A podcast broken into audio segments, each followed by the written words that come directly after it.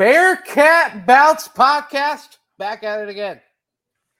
Happy Monday, guys. Another Monday during football season. Another Monday following a victory. Another Monday where the victory ties the coach for the most wins of all time in program history. Another victory where the home game winning streak gets extended. Yet again, another victory where the conference victories against the AAC, the American Athletic Conference streak continues to expand.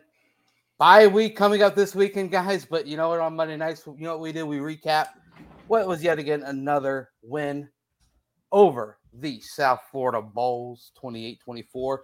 Well, that also means I got to bring in my two guys, two uh, homecoming kings in my book, if you will.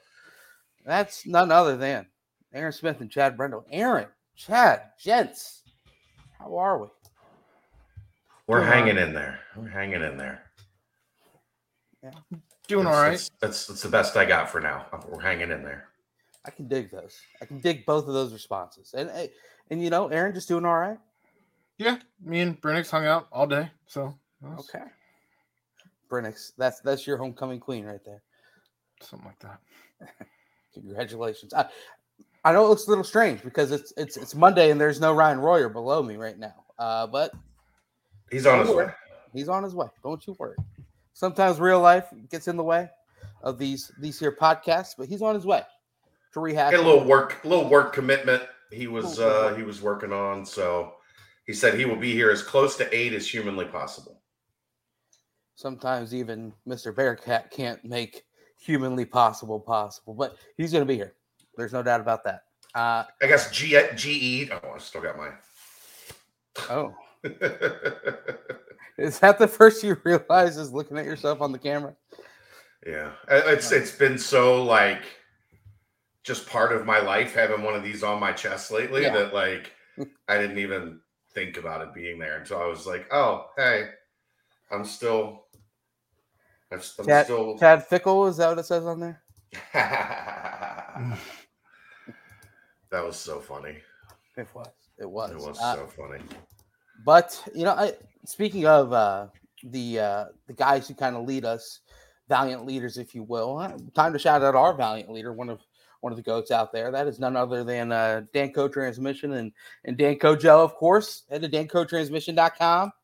Get ten dollars off your next oil change, ten percent off your next fixing, if you will. Um, I tell you what. During this bye week, a, a lot of the players and a lot of the fans, a lot of the coaching staff could could not only focus on their uh, their view of the cats and maybe the, the the play of the cats on the field, but they can also head to Danco Joe and Danco Transmission, get their car worked on, get it all fixed up. So DancoTransmission.com. Uh, gentlemen, you guys had had the nightcap. Chad, you did your Brendel bites. Aaron, you've had a couple days to rehash and rekindle the flame that was the 28-24 victory over South Florida. And you know what? As Sunday brunch, Bearcat brunch does, we, we've been doing it on the BBP as well. It's just first, just overall general thoughts now that two days have passed in the victory. 30th in a row at Nippert, 18th against the AAC. Luke Fickell ties Rick Minter with 53 career wins. Guys, what were you able to see and break down kind of a little bit more now that you've been able to rehash and give a couple days to think about it? Chad, we'll start with you. Well, we, we do have some breaking news. Oh, gosh. It's not it's not great breaking news, but it's breaking news nonetheless. Arrinten Page has committed to USC. Oh. Okay. Huh. All right. Interesting, a typical Arrinten Page fashion. No, no like, Warning. lead up, no warning, no anything. Just uh, Arrinten Page is committed to USC. If you've been following along, uh, I've been saying that this is kind of where I thought this situation was headed. Um, that's over the past week or so, kind of where the the trade winds were blowing. So uh, yeah, there you go. Arrinten Page is uh is a Trojan, and while he's not a package deal with Isaiah Collier, uh, it certainly um, doesn't make you feel great about the Isaiah Collier situation uh, coming up on November 16th. But uh, I just saw that as I was uh, getting the, the the podcast up on on Twitter and Yep. uh, whatnot, and what have you. So uh, there you go. Back to football, and we'll circle back around to uh, what that all means. Yeah, we will. Because I, you know, I've got in the show. I've got questions surrounding this, obviously, because I don't know. It just uh certain teams told Page that they're recruiting him, just him separately. We'll be more than happy to take him in as a comment all by him, commitment all by himself, even without Collier following by. I, I just don't know. Um, now USC obviously gets the commitment, but we'll circle back to that because there were some some other basketball players in town this past weekend for the Bearcats at the uh, football game. So we'll be we'll be basketball recruiting it up a little bit, but so in the back of your mind, we'll be able to kind of think about what we want to throw out there, hot takes and uh, cold emissions, and but for now, it's it's back to the uh, matter at hand. South Florida Bulls, Um, Cincinnati I mean, I, my take on this is pretty simple. I, I think you tip your cap to USF. Um, they had a great game plan. They stuck to their game plan. They executed it pretty well. Uh, but ultimately, it wasn't enough to knock off Cincinnati. I mean, I, I, I do I think do I think Cincinnati played great? No. Do I think Cincinnati played as poorly as some people reacted when you actually dig back in and looked at the game? Um, I thought the first two drives defensively were were not up to par, obviously, but they did bow up and get a hold at the end of the second drive, held them to three points. Um, they scored two touchdowns from there the rest of the game. And, you know, the defense I thought got progressively better as the game went on. Offensively, they just didn't have many opportunities. Like, Mhm. they had 11 total possessions in the game. Right. One of them was the end of the half, the Hail Mary, which I, I don't overly count as a as a real possession. They got the ball with 22 seconds left, Mhm. and I think one timeout. Like, what are you really going to be able to do? Uh, it- barring just a you know a, a breaking play on first down, Right. Um, and then the last possession was the kneel down. So they had nine possessions. They scored four touchdowns. They got stopped on fourth and goal a fifth time. They only had one three and out. And they had three punts that were downed inside the 12 yard line. So offensively, it, it- it's not as bad as it felt. USF just did a great job of playing keep away. Like they were not in a hurry. Like at one point, I think in the first quarter, 11, 11 minutes or something, 12 minutes had gone off the clock, and you see it run one play. And granted, that play was a, a- an underthrow by Ben. Um, that I don't know if the wind caught that or not. It looked like it like died Right. in midair. Like he stepped into it. It looked like he drove it pretty well, but it didn't have, he only threw it 45 yards. We've seen Ben Bryant easily throw a ball 45 yards a million times. That's not making an excuse for him. That's just, it didn't look like the ball, like it, it, it drove downfield the way that he normally does. Tyler Scott was open. Um, the one thing that that obviously is concerning, again, third down on both sides of the ball. Um, the defense is not getting on off the field enough on third down. The offense is not staying on the field enough on third down. And, and I think as you go into the bye week, if there's one thing that's going to need cleaned up, if there's one thing that's going to need, you know, um, tinkered with, or maybe some uh, some self scouting on what are we doing on third down that's not working on both sides of the ball Mhm. because these two road games that are coming up, and we'll obviously get into this more next week, but you go into SMU, into UCF, and and you convert 20% of your third downs and they convert 50, you're asking for a disaster on the road. Um, that has that's the one thing that jumped out at me that like this has to get fixed. But I I didn't walk out feeling like UC played a terrible game. And people will look at the the the line and then they'll look at the score and they'll say, well, UC played like shit. Right. I just didn't see that. I saw some flaws. I saw some things that still need to continue to improve, but I didn't think that was a game that they played bad. I just think it was a game that USF had a great game plan. They did, they they got what they wanted in terms of what they were trying to accomplish, and UC didn't do a, a great job taking that away early, and that gave them some momentum. Right. Aaron, hey, Aaron? Um, I'm going to go a little bit further depressed than than Chad there. Um, okay.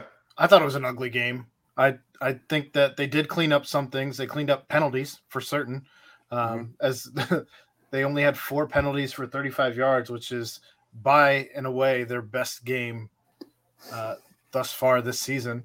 Um, that they said, almost beat Florida. Uh, that doesn't mean they're good. It doesn't. I mean, it doesn't mean they're as bad as a lot of people were making out them out to be. They're also a team that had a shit ton of, of Power Five transfers. That so it, and about about South Florida real quick. So the, and sure, adversity goes both ways in some of these situations. But Week One against BYU, there was a two-hour rain delay. Uh, that might affect one team more than the other, and you saw it truly affect South Florida. They looked like absolute garbage in the first half of that one, and then of course, you talk about you know the whole Florida game and everything that came out of that, and then against Louisville, their top four wide receivers were all hurt out of the game, and you saw you know Xavier Weaver is a big time wide receiver. He had 11 of the 20 targets throughout the game, and he was he was able to turn in a big game, uh, and which kind of balances their attack. When you take away the top four receivers on any team, one team is going to be able to focus on that, and that's what Louisville did, and absolutely took them to the woodshed. And then last is the fact that the game against ECU two weeks ago uh, that that had to be moved due to, due to the hurricane. Had to play at FAU. So you know a lot of different adversity piled up, and also that was a situation against East Carolina where they also were down huge in the first half, and then the second half completely shut down ECU, kind of like what Indiana did to Cincinnati in the second half of that game. So it, sure, yes, they're they're not a good team. I'm not going to sit here and tell you that you know, South Florida is a great team, and Cincinnati should be happy they got away with with a win and just move on because there's a lot more to it. But I mean, they've been through a lot, and they like Chad, like you said, they've got a bunch of transfers from from high level programs, and they also, on top of that, had a very experienced offensive line that did have some some injuries in it, but still, you've got you know a group of leaders in that amongst that offensive line. It's going to be able to continue to keep that rolling, and I mean, you come in big time underdogs. Everyone in the in the world is doubting you. Everyone thinks you're going to get blown out against Cincinnati. You're going to play with a little bit of a chip on your shoulder, you know, and and the coaching staff's going to coach with with chips on their shoulders too because they know that their jobs are starting to get on the line as well. So all that tied into one kind of makes, right, makes if, if, USF. If you want to be argumentative, Bearcat 12, let's be argumentative. What poor play calling coaching was there by UC? What what was the poor play calling and coaching? I don't even know that. It, well, there was some run when you're running three, four times in a row and it's not working at some point in the first half. Um, that was kind of a strange series where they came out and ran it like three straight times. Okay, they, they, had their best rushing day of the season. I'm just saying early on it wasn't working. And... The, the, the, only real head scratcher I had was it was a third down and ten, uh, a, a designed quarterback draw for for Ben Bryant, which was which yeah, is that's that ain't it. Um, there was another there was another when they were going for it on fourth down where I don't know why you don't leave Evan Prater in and just let him run that run another uh, RPO, but um, I don't know. That's being nitpicky at that point, right? Um, there was definitely poor execution defensively on lots of plays. So um, I, I, did want to get to this a little bit. Um, how well their O line blocked our defensive front. They didn't give UC much of a chance. Like it, it, was clear they looked at what USC has done. Like Bohanon didn't have the ball in his hands for more than two and a half seconds on any of his 20 passing plays. It was take the snap, take a step, hit a dig, hit a slant. Everything was quick they were not going to let UC pin their ears back and come after him. I think there were what two or three where they got close and then he he bounced and scrambled out. Um, their Uh, game plan was clearly do not let them pin their ears back and come after us.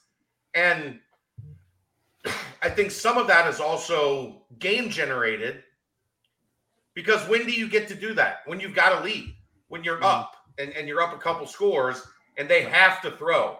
UC never really put them because of the limited possessions, they never really put them in a position where they had to throw. Right. South Uh, Florida took almost no risks. They were not going to turn the ball over. They were not going to let UC, you know, just start a parade to the quarterback like uh like Tulsa. Tulsa did. I just don't think they played a good game. Like overall, I don't think Cincinnati played a good game. I can understand where people were, are frustrated with the team as a whole. You can be frustrated. Okay, but we're here to talk about that. What what wasn't good? Defensively, they were they were not good. Outside of the first two series, they were very good. Okay, but I mean, they still got behind the eight ball. Like like I said, I mean, it's a sloppy game against a team that they should have. They were favored by 27 and a half points. You should have destroyed. You you should have destroyed South Florida. But like we've talked about in the nightcap, is the fact that you're getting everyone's haymaker. You're getting everyone's Super Bowl or and whatever big title you want to give it for some of these teams. It's the last time they're going to play Cincinnati. They're giving them their best shot against a team that has dominated over the course of the last two and a half seasons now. So no, I understand like why it was a uh, Well, it, it also Going- hasn't every game with the past five games with South Florida, every game's been close. a- again that doesn't been superior to them every year, and yet they've still found a way to hang around against Cincinnati. just because these teams are playing Cincinnati close does not in any way, shape, or form mean that they're. Or, Not- or maybe not a- we missed it. Maybe we did a bad job of analyzing this game. I'm saying that South Florida's not a good team. I think that you can play teams close and give them their best shot every time, like every time they play over the course of the last several seasons, and still admit the fact that they're not a good team. Yeah, I, I- the the thing about South Florida as well is is the fact that they they've given up a bunch of big plays uh, throughout the year, and you know I thought that when Ben missed the throw, you know the deep ball was and, and normally he also leads Tyler a little bit more to the middle and, and it didn't Yeah, he made a bad throw. no, yeah, it was it was it was simply a tough throw. Yeah, and the second that that was intercepted, that's when USF kind of flipped a switch and said, "Okay, we're kind of in control of the game." And yes, the the first down runs were tough, letting them pick up three or four or five to kind of just progressively stay in front of the chains. But you know, it I don't think you can watch that game and come away and say that South Florida sucks and that Cincinnati, you know, played like garbage because yes, at, I at think times that's being reactionary. I think that's being emotional. That's not watching the game. Your your opinion is not a fact, Bearcat 12. Like it's your opinion. That's okay. You have an opinion, but when you're stating your opinion as fact, that's that's incorrect. Um, do, do I think the defense played great? No. But I think after the first two drives, it's a defense that got the job done far more often than not. They struggled on the first two drives. Absolutely. The tackling was sloppy. Their gap integrity wasn't great on the first two drives. I thought USF had a really good game plan. I, I think the first thing that jumped out in my mind was that USF went back to that Arkansas tape Sure. and said, Bohanon's kind of a bigger body, dual threat quarterback. Let's put him in some situations that KJ Jefferson was in. Um, and, and I said this I, I, to Justin. We were talking on the field after the game, and we both agreed. The thing that concerned me the most about this game is UCF Mhm. because Plumlee's a running back playing quarterback. Like they're gonna look at this tape. Now he's not a bigger physical runner like KJ Jefferson and Bohanon are. Um, but this there, there's clearly right now a flaw in defending a mobile quarterback somewhere in the defense. Maybe that was Ivan Pace getting his shoulder dinged up on the first series. Maybe that was Deshawn Pace going down. Um, but he plays more of that strong side, so he's not going to be occupied with with quarterback runs a lot. But that would be my biggest concern coming out of this is is there a fundamental flaw the way this team is defending when it comes to defending mobile quarterbacks in general? Yeah, I, and another player that you got to, you know, and and yes, I think Jacob Dinkel stepped in did, did a fine job, but Brian Threats was pro- progressively getting better week in and week out. And and that was a huge point yeah, and, uh, that was missing in the first half. Guess what? Second half, Brian Threats in the game. Defense plays a lot better. Outside Yeah. of the one long yeah, it was like Bohanon run 59 yard run. Yeah. yeah, 59 yard run. You take that away, and total yards in the second half, they're they're hovering around 40 yards total. Yeah. and oh no, pardon me, that's that's way off. But but hovering around like 90 yards total, uh, which is which through quarters through two quarters isn't spectacular. Um, Yeah.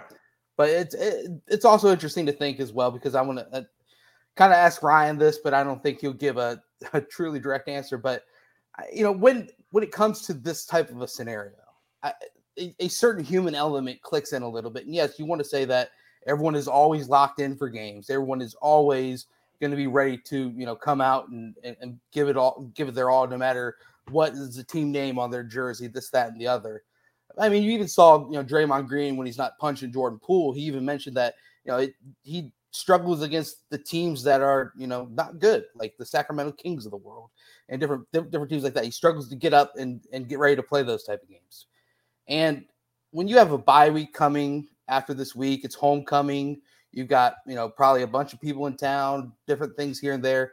You see 27 and a half point favorites. You see Louisville beat them, you know, 42, 40, what, 52 to three or something like that. You saw ECU hung, you know, 41 points in the first half against them. I, I'm not sure when a certain human element kicks in where it's like, you know, if we go out there and we just kind of do what we need to do, we're going to be able to come out with a win in this. And, you know, it, a, a turnover happens. And then before you know it, you're sitting there down 10 nothing and it's kind of just everything's thrown away you know kind of like what we said against tulsa where they make it a physical fight and game plans are thrown away so uh you know it's, it's kind of uh interesting to see maybe if, if if the human element side of things is something because even luke's mentioned mentioned it in the post game just kind of you know didn't didn't feel like they came out ready to, to to rock and roll like they normally do and i don't know if it's you know, and that's what that's what you see when a team goes down and scores in three of their first four possessions. I Right. want to mention real quick, happy birthday to Dave Simone, and thank you, Tom, Tonk. for the donation. We appreciate it. Let, let, let, let me let me read you this, okay? After they made it 21 to what was it, 14? Or 21 17. 21 17. bearcats yeah Yeah. Here's here's the the USF uh, uh, drop chart for the rest of the game. Uh, five plays for 16 yards, punt. Four plays for 16 yards, punt. Three plays for five yards, punt. Um, they did have the the quick strike uh, touchdown. Five plays for 88 yards after the Bohanon 59 yard run. Uh, and then three plays minus two yards, punt, and nine plays, 35 yards, turnover on downs. Whatever the problem was, they fixed it. They were they were able to get it figured out. And uh, Bearcat 12, I don't I don't think you're listening. That's why I said you're trying to be argumentative.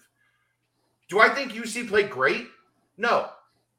Do I think there were issues with how they played? Yes. Do I think they played terrible? Like normally i- i- under normal circumstances in this type situation against a team that you're favored by 27 and a half points or whatever it was, it would take you playing terrible to produce the result that we got. I don't think UC played terrible. Do I think they played well? Like am I am I gushing about how great they played? No.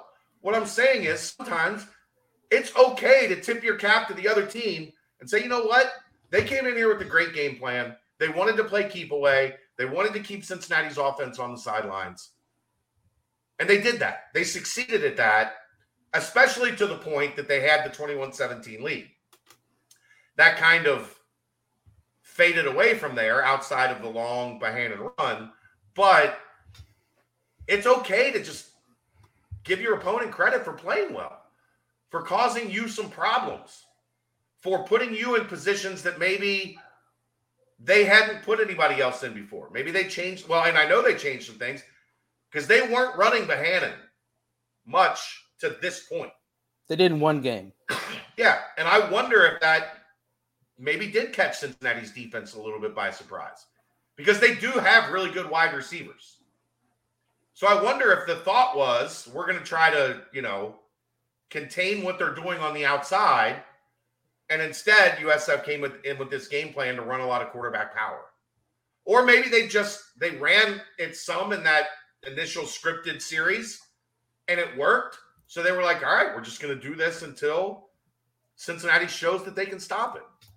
Like I, I just think we're so fast these days to like fire and brimstone and everything sucks and everybody's terrible. That's okay when everybody sucked and everybody was terrible.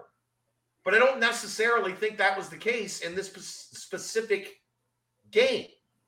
I just think USF executed their game plan pretty well. Could UC have done more to stop that? Yeah. Get off the field on third down.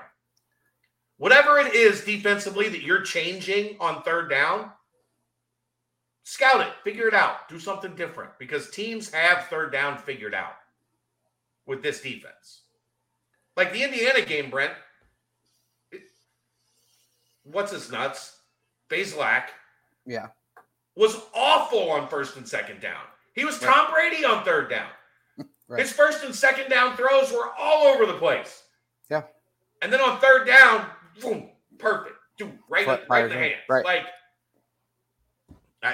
it, and they didn't allow a single sack. That they got it out quick, and they didn't put the ball in harm's way.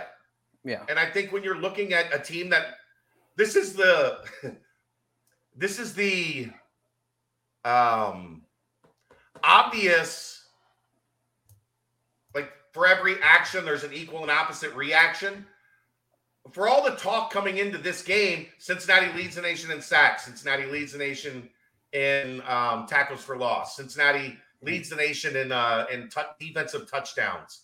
Yeah. You think that wasn't like on the board at South Florida? Right. Don't get sacked, turn it over. You know, they still had quite a few tackles for loss. Like that wasn't um, taken away from them, but um, yeah, I, I just I I understand being a fan is emotional. What we try to do is remove the emotion from it and talk about what we saw. Yeah. I, I, I didn't see a Cincinnati offense that was terrible. I just saw a Cincinnati offense that didn't have the ball much. And like even when you think about like you know the, the three punts, Mason Fletcher only averaged 40 yards a punt. I guess long was 42. Right and all three punts were down inside the 12 yard line. They're that means drives stalled out at midfield. Drives weren't stalling out at your own 20. I thought it was mm-hmm. hilarious that Luke said if he held the ball anymore any longer, He's he was gonna he was gonna run out and tackle him. It's getting it's getting a little silly how long he's standing back there. Yeah, like you saw that for his gunners to get that Rams punter yesterday, yeah. I think it was. Yeah. Who held on for too for too for too long, got tackled. You know, it's so it's uh it, it's also interesting to point out because you know, like you mentioned, you know, it was uh Gary Bohanon was you know he third game where he's carried it for you know 12 or more touches and he had that one big run but this is the most rushing yardage he had going over the 100 yard mark and the other game he did that was against Florida and and I know everyone says that Florida's not a good team this that and the other but this was a Florida team that just had beaten Utah that that everyone was you know kind of pumping their chest about so excited for how good Florida you know, is Florida back, this, that, and the other. I, their quarterback was in the running for the Heisman at that point, you know, and then they right. played they played Kentucky really well. So so this is at the time everyone was talking about Florida being a really good team or or potentially a, a really solid team in the SEC yeah. and potentially on their way back. So yes, now they've you know they've t- taken their licks here and there, but still, I at the time it was a good Florida team. I and so you know I USF also I think is working in two new coordinators, offense and defense. So you know, maybe it is game six where they start to click and start to get their mojo back and or their mojo at all. And I, I don't know. It, it's the whole bye week coming the next week. It makes it where at, at a certain point, I guarantee you everyone on Cincinnati staff was like, okay, well, you know, bear down and let's let's figure out a way to, to, to just come out and win this game. and Right. you know their backs were up against the wall, and they were able to make the adjustments and everything needed to be to come out and win the game. Because know, watching a couple of just you know plays just quickly throughout the day today, you know, you saw like Ivan Pace. I think that injury really affected Ivan. Um, you know, where whereas against you know Tulsa, where it was you know pretty much a, a standing statue in the backfield every single play, they they sent everyone against Tulsa. It was two two or three blitzers on every single passing play, and you know daring them to throw. And this Yeah. one, there wasn't many blitzes. Uh, you know, in, in this one, USF was, only threw 20 times, and like I said, almost Right. all, 15 of them were two and a half seconds. The ball was out. yeah, and, and then a couple other ones were just you know it's it's a quick route, and then you're throwing it as quick as you can to Weaver, and just hoping Weaver is open and and hauls it in. And for you know six of those, he was, and I, I, he had one pretty good catch against Javon Hicks that was uh you know one handed haul in, but like you said, they've got good athletes, they've got good players out there as well. and- Always and, do. you know, it's uh it's it's a game where you know you look at records and and Luke reiterated it in the uh, in the post game show post game press conference how he's like you know I I hate when you pull up a team you know and on paper they're one, and four. Yeah. and then you watch the tape and you're like how is this team one and four? Because they're showing me a lot of things where they can come out and pull on you know some some big wins here and there but they just hadn't been able to. So uh I don't know. You could you could nitpick it more but in the end it was it was a couple of big big plays needed by Cincinnati, a, a fourth down stop by Ty Van Fossen, who, you know, hopefully I, you, you could now see this as a as a springboard for Ty to have a huge second half of the regular season, second half of the season as well. Well, and I think that that's going to be necessary, Brent, because I think teams are going to try to start game planning away from pace. Right, right. Let's get the ball wherever Quick he's pitches, not. just yeah, yeah, It's just They had offensive linemen double teaming pace at one point. yeah. I saw a couple That's plays. how where good Pace he's was, been. Pace was tackled on, on a Yeah. couple of plays, and I mean you aren't going to call it because he's he he is you know low They called it on gravity. James Tunstall. Oh man, They raced the Tre Tucker touchdown. I mean that was a uh, that was one of those where the defender just falls down Yeah. and, And like Tunstall Tunstall just made, falls him, on made sure he stayed down. Yeah, I mean, officiating's really interesting. Just watch that that Tampa But- Bay Buccaneers game. But anyway, If your argument is they're terrible on third down, I agree. On both Yeah. Mm-hmm. sides of the ball, they have to. They have to right? figure out a way to be better on third down. yeah, they do. There's Uh, no argument from me there. I mean, third and two, more often than not, we turned and tried to hand the ball off, and and when it mattered, uh, the yardage was picked up there late in the fourth quarter Yeah. to move the chains and whatnot. But a, a couple of times, especially on that fourth and two or fourth and one in the in the third quarter, I believe it was. I mean, everyone in the entire eh, everyone in Nippert and everyone on USF sidelines knew that it was going to be a handoff up the middle to, to Ryan Montgomery. And USF sent everyone. And one guy came through untouched and was able to tackle Ryan down, you know, for loss on that play. But you know, it's a you can nitpick here and there, but yeah, the because that opening drive, they had two third down conversions. USF did. You you stop them on one of those, so win gets out of the, their sails. The second set of downs, they picked up two more third down conversions. One of them being the touchdown. You know, you, only had eight stop them on- yeah, yeah. I mean, you stop them on one of those and takes the win out of their sails. Kind of flips the game in Cincinnati's side, and they're not able to run this methodical, slow it down. I, you know, the, the game reminded me of like last year at Tulane, and you know, as, as well as you know, at, at home against Tulsa, and on the road against Navy, where they just come up with a game plan. They're like, we're gonna, we are gonna stall, we are gonna slow down, we're gonna pick up yardage here and there, and dink and dunk passing game, and and try and just eat the clock while keeping the offense off the field for Cincinnati. Cincinnati comes out and they they press at times, but I mean after that pick, Ben Bryant went seven of seven on his next seven passes. Yeah. And you know, one of those being a touchdown in the first half. So I I guess the next question is, uh, you know, that we, we kind of got all that out of the way.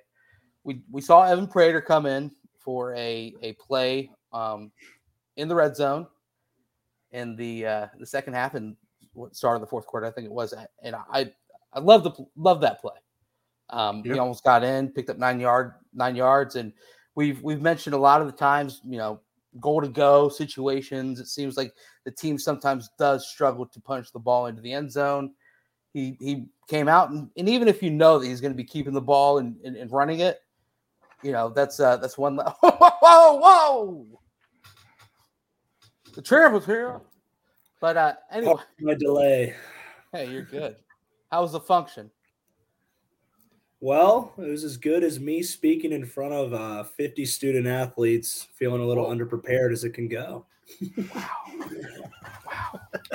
Yeah, they had like v- they had all these VP experienced people, and then just my jackass sitting up there trying to get my two cents. No time to make flashcards or anything. You're just up there. Uh, Oh, I had I had my little uh my trusty post-it note. Okay. I sat up there like this the whole time. Just whole one post-it note. I looked like this. very good. Very good. no, this thing stayed in my pocket. I was all off the cuff. Come on. Gosh, I love it. It's like a best man speech. You're just ready. You know Yeah, what to say.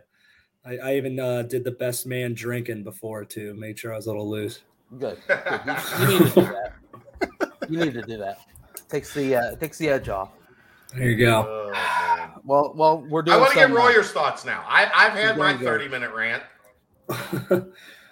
Specific to Oh yeah, yeah. Oh well, hey, if you guys didn't know, we're joined now. Ryan Warrior, BBP. Ryan Warrior, how are we?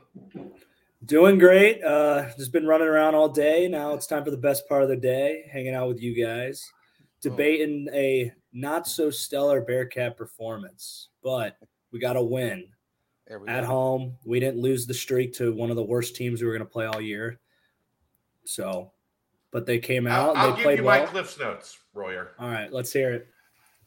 I don't think UC played well, but I don't think they played terribly. I think USF had a good game plan. They executed that game plan. They kept the Cincinnati offense off the field, and they played kind of above their lot, which teams will do from time to time. Third down, both sides of the ball, has to get better. Terrible again. It's been bad for a couple weeks now. They need to self scout in the bye week. But I didn't walk away feeling like UC played like shit. I walked away feeling like they weren't as good as they needed to be. But sometimes you got to tip your cap to the opponent and say, you know what, those guys, those guys came in and and and knew what they wanted to do and were able to accomplish it. That's my Yeah, yeah, I agree with you. Um, I think that's a game where if the way USF played, it should have been maybe like a 17 point win instead of a, you know, I thought we were going to win by 35 plus. Um, sure. but I think it was way too close. I mean, we had opportunities to lose that game. Um, and once again, it's it's a common theme. Kind of goes back to um, the Arkansas, a, a mobile quarterback. It seems to be giving us some problems. This guy was a little bit more shifty and could make you miss than um, than Jefferson was for Arkansas.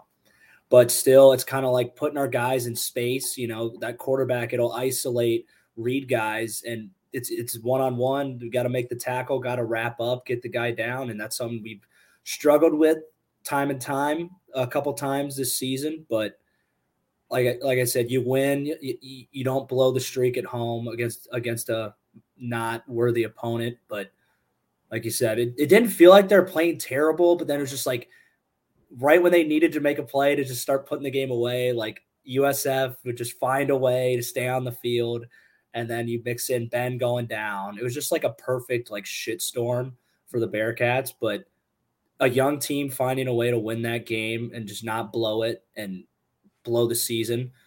It's promising, but now we got a bye week to um, right the ship, fix all those tackling errors, and let's get third down cleaned up. Yeah, what's what's with the, the, the team before bye weeks? Because I you know what you think last year, IU was was obviously a struggle in the first half, and but on the road it's a different scenario. Able to able to string along a bunch of points in a row and come out with a big victory there, and then bye week in Notre Dame, and obviously came out crisp on fire against the Irish.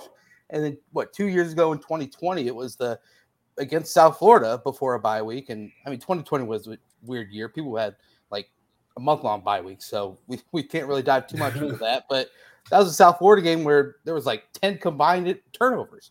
And then, yeah, and then that you was a look back crazy game. even 2019, it was that game against Miami at Nippert, throwback uniforms, if you remember. And and Miami kind of was was giving the team all they could handle and you know the first quarter and a half, and then you know big play by by B Wright, and then a, a couple of big runs by Mike Warren, and and that game's kind of put to bed as well. But it seems like know, the, the the week before a bye, is there some sort of you know behind the head something that the players don't want to let known, but they know there's a bye week coming up. They know that there's a it's a team on paper that we're supposed to dominate. It just something about these bye weeks, man. It just oh. I think what I don't know if it's been brought up yet, but 100 percent the number one thing to blame the white helmets. I mean, yeah, you yeah. should have known.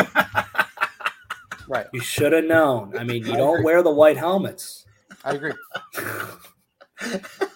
it's Chatty B's favorite topic. I know. I know he was in here dissecting it. I know he's in here dissecting.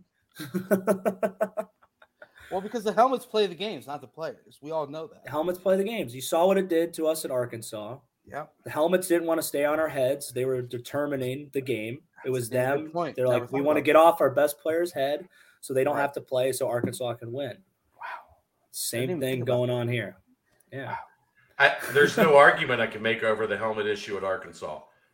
Imagine if they were the white helmets. Oh, oh my man. God. Those helmets would probably fall off and then somehow find a way to cause our running back to fumble, knock the ball like, out of his hand, catch on fire, sprain his ankle. yeah, like Ben Ben would step in a fallen helmet, break his ankle. Oh no! Good lord. Yeah, no, only the white helmets though. Because Chad, hel- helmets play the games, not the players.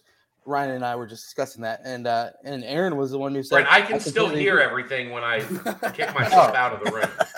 Oh, I'm just in the lobby. Like I can still see. I heard Aaron laughing. That's what I heard. You didn't hear what I said about you? Yeah, I did. Every word of it. we'll talk about that off air. There you go. But yeah, I you know how uh, much like seriously, how much do you guys laugh at the whole because then like you have there's been so much fun poked in like the uniform reveals, like oh it's gonna be a white helmet. Oh no, it's not. It's a red. Like you guys have yeah. fun messing with people, don't Yeah, you? the Squid Games yeah. one. Yeah. yeah, yeah, it's fun because like there's people who are like memeing the white helmets, and then there's people who are actually like, oh my god, they better not wear them. And so we we we take good fun in it because like obviously we know like it's how we play, not the helmet. But it, you got to poke, you got to find some fun in some of that stuff. But yeah, I mean, maybe it is the bye week. I don't know. Maybe it's just bad luck, Aaron. I, what do you think it is, Aaron?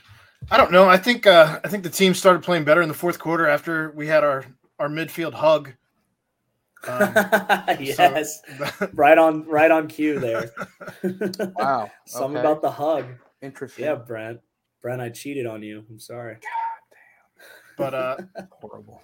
I don't know. I mean, the I, I agree. We've talked about it uh, already, but I mean, when you play as poorly as they have this entire season on third downs, offensively and defensively, you're going to run into problems. And yeah, uh, that's kind of been the Achilles heel of this team this season so far. I coming off a bye week though. I, I mean, what three years ago it was at Marshall. I don't know if you remember that game, but that was yeah. fun. The bloodbath, and I got in that game at linebacker. You know, there we go. Good. We okay. played good. we played.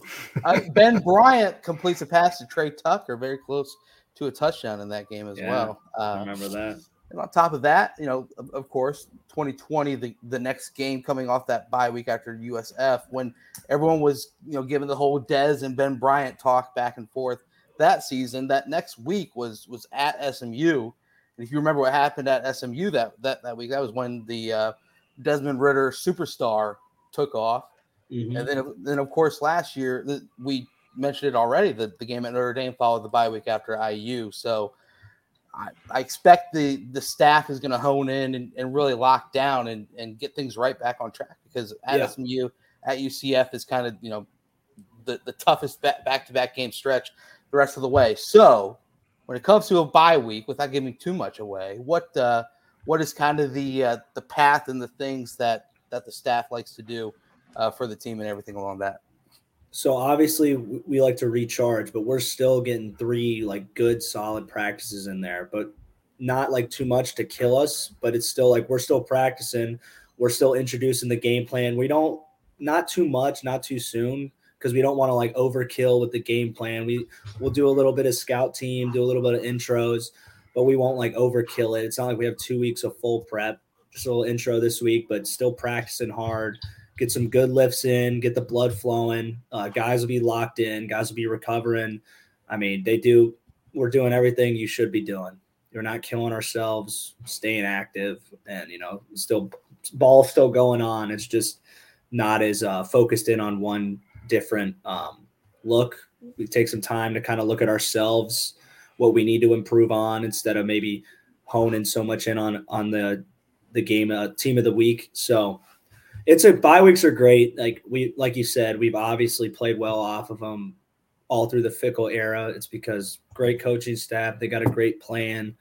Guys are going to get healthy. Guys are going to get guys are going to get coached up. It's going to be good, and you know I think we're going to be rolling at SMU.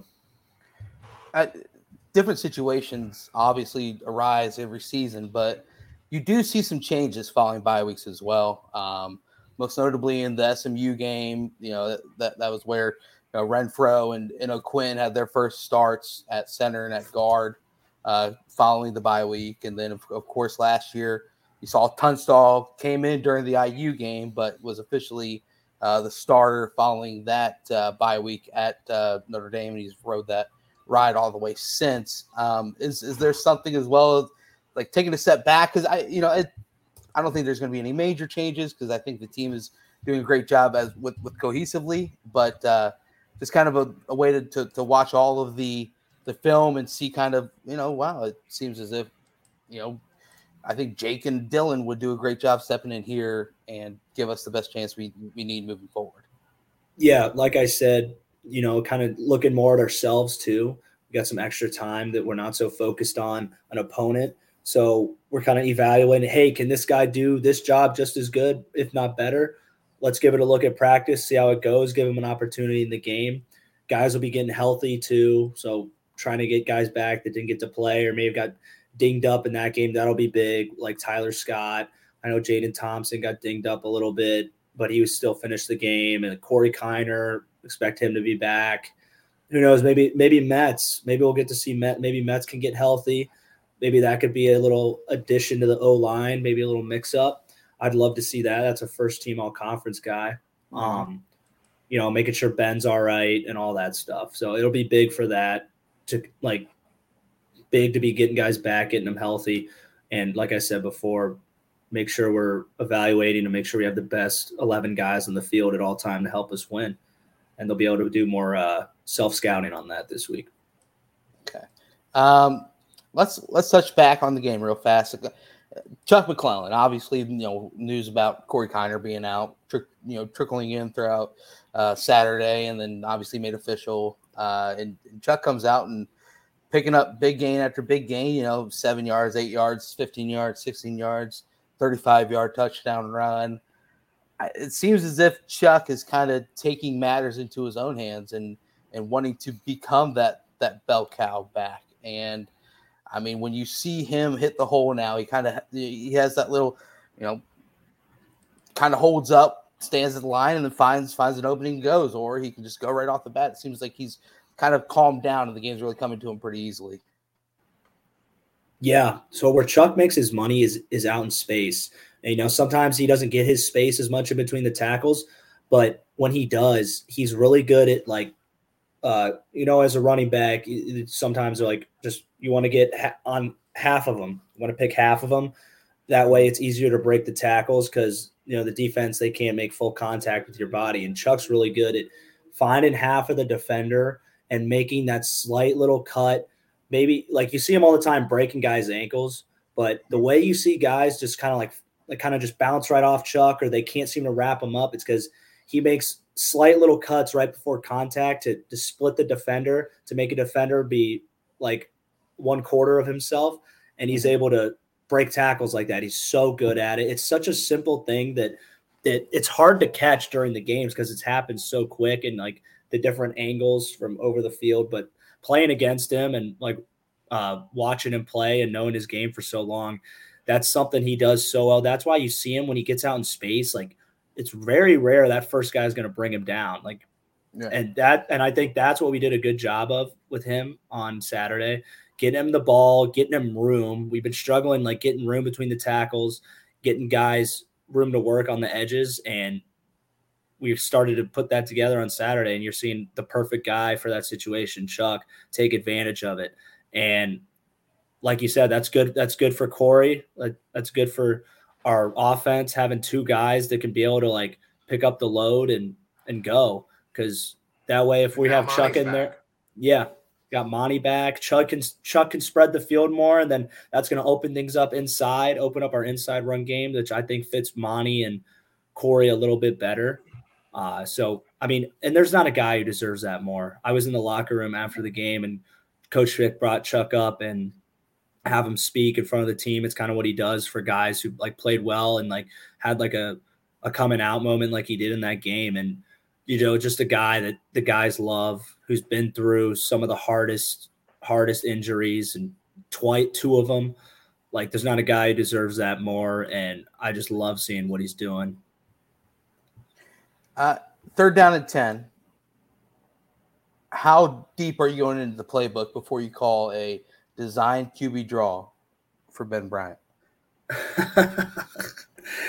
I don't know. I, I tell people Ben's sneaky. He's sneaky. He, he sneaky. can he can get vertical. He can get the yards. I mean, he's just such a pocket talent that yeah, he's just we rely heavily on that. But he's no Des Ridder, but he could don't don't count him out. I wasn't counting him, but I just thought the, the play call was, was funny. But it is, it is. Don't sleep to, on him. Don't sleep on it. I had to poke the fun. Um, I guess so, so. Then Evan came in. This is this is back to the kind of the open ended uh, to uh, Chad and Aaron as well. Evan came in and and you know he obviously had the one overthrow, but that was a very tough tough pass to make on third and fifteen. Uh, but you know even even Chuck mentioned it in the post game about how you know the the ability of, of, of having a scrambling quarterback in the backfield when you do the RPO is is it does freeze the linebackers you know a split second and yep.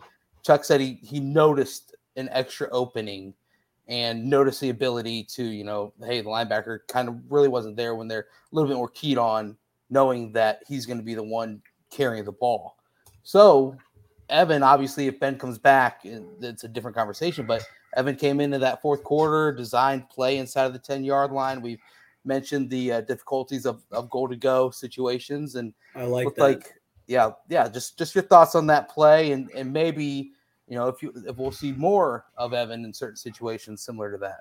So red zone and goal to go is perfect for that RPO style that Evan can bring because you know there's not a lot of space, but that RPO game optimizes space to its full capability, being able to give Evan the give Evan the matchup where he needs to make a cut, get vertical, get in the end zone, or maybe freeze that that corner, that linebacker in that window just barely so you can fit the ball right in there because it's all about timing, it's all about quickness, it's all about speed down when when in the red zone when things compact and we've been having trouble with that. So I like that the idea of like Evan Prater like we're inside the 10 we're inside the 15 like let's let's we're tightening down let's let's try to optimize our opportunities here by putting them into an rpo look um but yeah i thought evan did, uh, evan did good he stepped up he got us the win when ben goes down but i mean i'm not thinking anything like there's a there's going to be any like changes or competition if ben's healthy he's the guy right. and i i don't think there's any doubt about that. Not to knock on Evan, but I think that's the way it should be. But do you like the introduction of in certain situations for a play, there is the reality of Evan coming in and giving defenses a different look? Yeah, I like it. I think it it it opens up the offense. It keeps the defense guessing more. It keeps guys that they may know what they're do, they may know their job, but they're freezing. Like how Chuck said, that's a reality. That's real. Um, just we have to make sure that it's got to be a thing that's schemed. It's got to be like certain certain look we're getting, a certain adjustment, certain time, place in the game because I don't think it, it's going to disrupt the offense, disrupt Ben, and I think disrupt Evan too.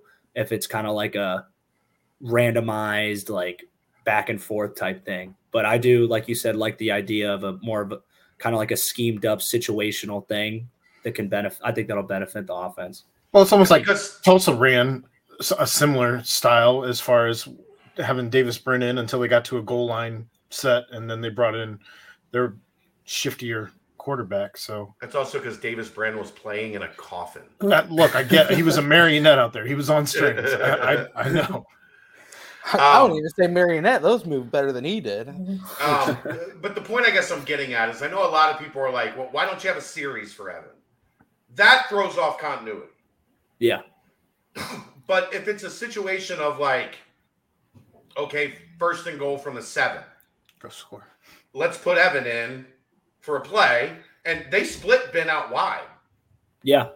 on that play. Ben didn't come off the field, so now you've got, you know, maybe It's you've like the got a- a Wildcat we Yeah, do it's with it's a Doe yeah. Yeah. Yeah. and, and you could have a, a trick play where Evan takes the snap, Ben takes two steps back, Evan throws a lateral to him, and Ben's got the ball to, to make a play down. Like there's a lot of different things you can do if you have both of them on the field, and it, it, does make defenses think for a second. So I, I, I've never had a problem with the idea of like let's get Evan a look here and there to change Yeah. things up. Where I've where I've always said that, uh, uh, and especially like knowing Luke, what he's not going to do is he's not going to say the third series is Evan's series. Like when he picks a quarterback one, he picks quarterback one. Yeah. and he rolls with that. Yeah. it worked out pretty well the last time he did that.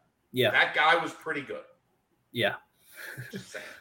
I will. I'll also say um, one thing that just kind of sprung to my mind is maybe like maybe not a set series, but like kind of like feel it out to the game. Like, all right, let's go. Let's get Evan in there for a series, but let's make it all tempo. Let's go at him RPO, get a couple first downs, and then maybe bring Ben in and slow it back down. Or hell, I don't know, like that change of pace, maybe like up tempo RPO, like boom, boom, boom, boom. Like I could see that being a good situation, but it's got to be like a schemed adjustment, like not like a oh Ben didn't do good, throw him in there. I think it should be something like, like- all right, we did this point in the game or when we feel right, let's we're doing the NASCAR, NASCAR, go, go, go, get Evan in there, let's roll RPO City. I think that'd be good. I think that could be a good little switch up. Yeah, it's like a But- second script, you know, like Yeah. like every team has their opening script where that's normally where they're on fire and able to move the ball. Uh, y- Mhm. you know, and, and we mentioned the Brent, one, more, Wildcat. one more thing, real quick, Brent. Um, what does this do confidence wise for Evan? They're down 24 21. All of the game pressure is on. Ben is out. And they go 50 yards in two plays. I mean, it was, you know, the 15 yarder to Josh, and then and then Chuck makes the 35 yard touchdown. But for Evan, confidence wise, if UC loses that game, it's it, in whatever, however fair or unfair it is, Evan was going to be the quarterback that couldn't get them Yeah. across the finish line to win, but he did, Yeah. and he got big. the job done. I mean, I, I think I that's agree. huge for him going forward.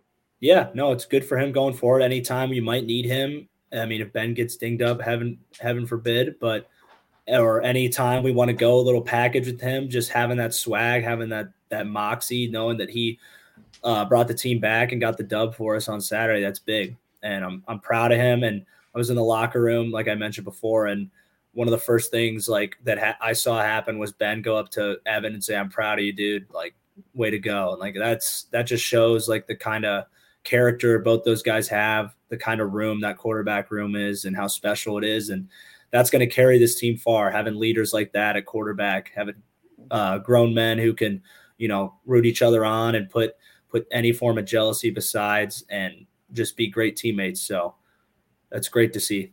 Yeah, it, what I was going to say was just the fact that you know we mentioned Wildcat and different things like that, and, and normally Wildcat uses a running back, and you know, or you know Travis Kelce, if you will, if you want to go back to, those days. But uh, this, in this sense, you know, like like we like Chad saw throughout, you know, practice and and all throughout you know camp, and as Aaron and I saw at the spring game and and as well at camp, is Evan can sling the rock at times as well. So Yep. when you when you do bring them out there and the other team maybe is starting to shift their focus, saying, okay, this is going to be a RPO, you know, NASCAR, go go go, but maybe they do that for a couple of plays and then one is a fake and you hit Tyler Scott deep with with Evan. So um, I I'm completely not against it. I I think it's uh I think it's a good idea because even in the in the second half, even you know this this game as well, there was you know a good drive and then you know another solid you know two play drive as Chad mentioned for a score. But outside of that, it wasn't like they were you know lighting the world on fire, scoring touchdown after touchdown. So uh, second halves have been a bit of a bugaboo as of recent weeks, and maybe that that little change of pace is is something that can really uh, spark uh, spark what the team needs. So, uh, foot foot race. Who you got? Aaron Smith, Ryan Royer, Ty Van Fossen.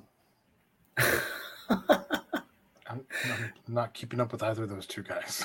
Ty runs like a f- high four five, so I'm Ty's There's no fast. Ty is fast. Ty is fast. Ty can jump. Ty is a freak athlete. I mean, that was impressive. That I'm a, I'm a distant third. chase down. Yeah, yeah. I mean, I I wasn't surprised there at all. Ty Ty can move. Yeah, but A hundred pounds ago, you guys would have been in trouble.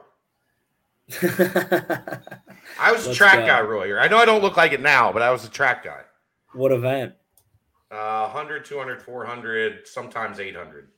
Oh, no shit. That's- Is that you? That's skinny. Oh, yeah, that's me.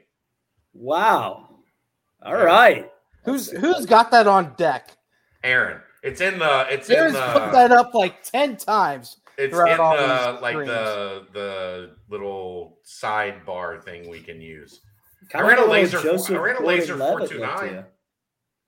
I ran a laser 429. I did. what? In the 40. No way. I was a sub 11 guy in the 100. We need this footage, Brendel. You can't just be throwing out a four two. Four two nine. You should be playing in the NFL. I never played football. My football coach yelled at me every day. God damn it, Brendel, you're the fast, second fastest kid in this school. We had a state record holder on my team, um, track team. But um, I, were I just, that I was, fast? yeah, I was, Holy shit. yeah. That's freaky fast. I Yeah. threw for 500 yards and five touchdowns in a game in Pee Wee as well. I ran sub 50 in the 400. Wow. Yeah. So I- when I we ran would sit up there and multiple talk about Trey and uh, like Tyler, and you would just sit back there knowing that you were running like that. That's great. It was, a, it, was a, it was a long time ago. It was a long time ago. What, But 10 years? yeah, I ran in multiple. No, I graduated. I graduated high school in '95. Royer. there you go. This is a long time ago. Long time ago. Almost But, almost I mean, I ran in multiple- up. I ran in multiple Kentucky State championships, like races. So Oh. I'm glad I know that now. it's just shh. Uh, the, Keep, a keep Jason it on the Priestley, down low. A Jason Priestley pick. I was more of a chillin' Dylan type myself. Priestley was a nerd. I'm not following. 90210 Royer. It's well it's well before your time. didn't Over my head. Brent, you're too old. You're you too you're too young for 90210? Yeah, I, I guess so. I didn't watch it. I was Saved by the Bell and, you know, I was Drake and Josh. Drake and Josh. Yeah, my, my, my, sis, my sisters were watching Drake and Josh. I can get in that lane with you, Ryan. No There you go. no doubt. Um, but yeah, I mean, South Florida. I do we need to keep keep beating the drum? Um, you know, it's a victory, 28-24. Get the dub, right? Isn't that how the saying goes, Royer? Get the dub. Yeah. Get the dub, man. Get the dub and move on. Was was there some some bad blood with with USF? It seems like they were another team that it was constantly. It was never easy to come out and get a clean win against them. Yeah, it, somehow, some way, but they'll never. No one will ever get up to. It goes Tulsa, then UCF, Temple, or is like the top three of like hatred. The temple thing's like ancient though now. That's like Yeah. four years old. Well, you guys, thing? you guys really I'll put that never forget. last year. Jeez. I'll never forget it though. All the guys my age and above, they'll never forget that shit either.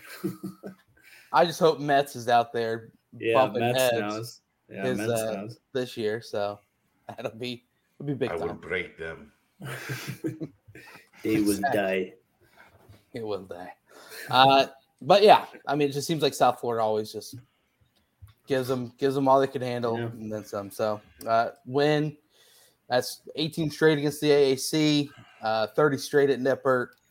Streaks continue. Luke now tied with Rick Minter, 53 wins, the uh, program record. Uh, now, just- Midway through his sixth year too. how about that? How about Pretty that? good. Yeah. Pretty Yeah. good. pretty doggone good. Well, this is midway point of, of the season as well. Uh, so, you know what? Things things can only I, I think things things can only go up from here. To be honest with you, I think uh, this is a good humbling game where they go into uh, you know where where they're still growing, if you will, where the team looks in the mirror and they says, "Hey, we're not there yet. Let's let's go out and let's try and take that next step and dominate the rest of the way out." And so, good uh good game to roll into that bye week with. Uh, so should we roll into basketball now? Um, I know there was some there was some basketball recruiting chatter uh, before you came on. Ryan, one of the uh, key recruits, one of the uh, priority targets for the basketball team in 2023, Arrinten Page committed to USC, the Trojans. Uh, oh, that was the breaking news to begin the pod. Another semi breaking news was Isaiah Collier then tweets a couple, you know, 30 minutes later saying, don't assume. So, because a lot of people consider them a, some people consider them a package deal, if you will. do you think he's Um, just toying with us? It's a, it's an interesting toe to line to Look toe at because- Chad. because that tweet comes out and then you know Cincinnati's fan base and He knew what he was doing. Michigan's fan base and I guess Mostly some, Cincinnati. somewhat UCLA's fan base. But yeah, yeah, mostly. what does he gain out of that though? It's like either just don't Wow. say anything. Wow, come on. They're Yeah. kids, Royer. They love the clout. That's true. He he will end up with a thousand likes and seventy responses on that one tweet. So Until he actually commits to USC and he has like uh, 500 likes. Yeah, when they don't That's- give a shit about anything. That's Right. the one thing I don't get, man. That basketball program is just is is a complete non-factor in LA. They just Like they- sell the the LA lifestyles, like the LA lifestyle. We might suck, but like you get this. And don't get me wrong, I'm an LA guy.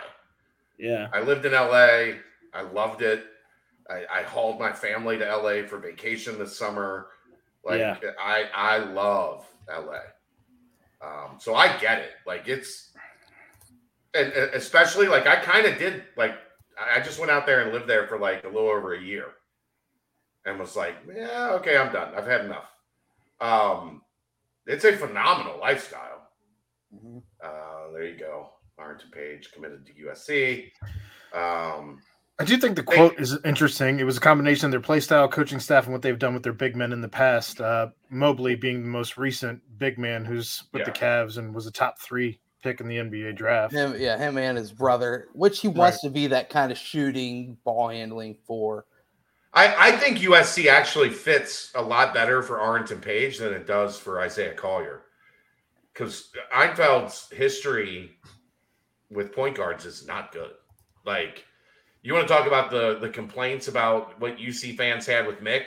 Slow it down, walk it up, pound it inside. That is USC basketball. Um, I know they're telling him like we're gonna run and gun. I how do kids still believe that in this day and age? We're gonna send you that FGCU tape from the 2012 NCAA tournament. Yeah. Dunk Have you done it at, at any point since you got to USC? Well, no, but we did do it a decade ago. I'd be so you, happy we'll if they again. started doing that again. This three point ball is stupid. just just just to let you guys know a little bit about USC's fan base. Uh, someone on their board in the, in their thread about Arrinten Page committing. Uh, I'm not going to mention the guy's name, but he said, "Let's go."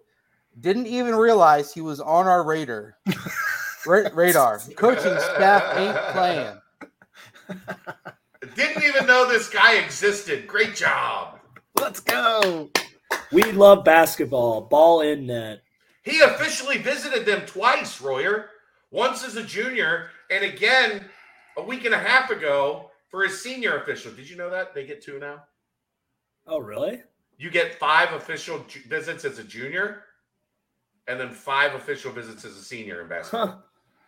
That's fun. Good for the yeah, guys. hell yeah! Give me ten, baby. Let's go. Yeah. That would be Hey, sick. Hawaii. You looking? You Yeah. looking? You looking? I'd, I'd like to do come visit. um, look, I like Arrinten Page. Um, there will always be that um, memory in my head of how different he looked as a player when he wasn't playing with Isaiah Collier. Um, it was not the same guy, and I'm sure some of that was confidence. Him and him and Zay have been high school teammates. They're AAU teammates. There's that synergy with the point guard and and the guy setting the pick and rolls, where they roll, where they flash, where they pop. Like you know everything about each other's game.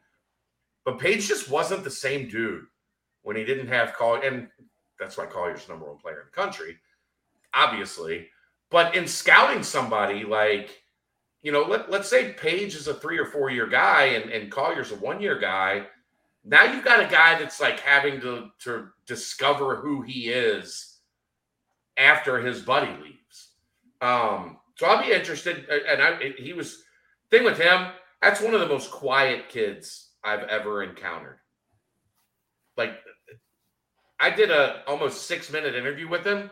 Couldn't write a story because there wasn't enough to use. Like if, if you got four or five words out of an answer, like it was pretty good. And that's just his personality. He doesn't say a whole lot, keeps to himself, quiet. He didn't Nick like there was no there was no announcement date, there was no like hype around it. It was just out of nowhere at, at eight o'clock tonight. Arrinten Page is committed to USC. So he's a different dude. that. Yeah, I Yeah, respect he's a different dude. Um, It's I'll be different interested to see how he does out there.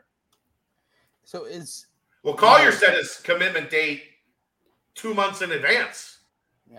Like, you know, I will be committing seven weeks from now. Is it- is- Do you think he knew? Do you think he knew then, or is he is he still deciding? God, I personal opinion, I think he knows where he's going. Why would he wait that long then? Just to build? To, get a little bit of a chance to see what teams look like the first week or two of the season. Yeah. Um, and then kind of to see he's signing the last day of the early signing period. So in basketball, you get one week. The second Wednesday in November to the third Wednesday in November. He's committing on the third Wednesday in November. So see what the recruiting class looks like. Make sure I, I would guess there's a little bit of like make sure everything that they've told you is actually like on paper yeah. um, a little bit of that to it. Um, but I mean, it is what it is. Uh, UC will be fine. Um, frustrating to to spend that much time on a kid and not have it happen. Uh, but you know, he he officially visited Cincinnati twice as well. Um, so that's always it sucks. It's recruiting. It's how this this business goes. Uh, but to see a kid, you know, you you're, you've been in on that long, pick somewhere else, frustrating. But there's, you know, maybe they they go to Aruba, Jamaica, maybe they go to Kokomo. I don't know. You get there faster if you take it slow, Brent. That's where they want to go. That's where we wanna go. Sorry, badanga dabo. Uh, yeah, so it's uh, it's uh, it is a chance a to, to really really hone in on on the other targets Uh. as well. I, and that's the thing, you know, they they kind of line things up where there is those other options that they've kind of started to, you know, make inroads with, and obviously one of those that you just mentioned, they they've made huge inroads with. Um, but from from you following this this recruitment of the two Wheeler guys, Chad, was USC one of the spots that that you could tell that was telling Page similarly that will take you just you. We want you. Kind of honing in on on that. I, I don't know. Like it, I don't know. It's with with him. It was so hard to get any Right. information. He just didn't speak. Like at least with Zay, like you, with Collier, you can't get anything definitive, but at least you could get a feel for like kind of where things were flowing. Right. With Page, man, it was it was hard. It was hard.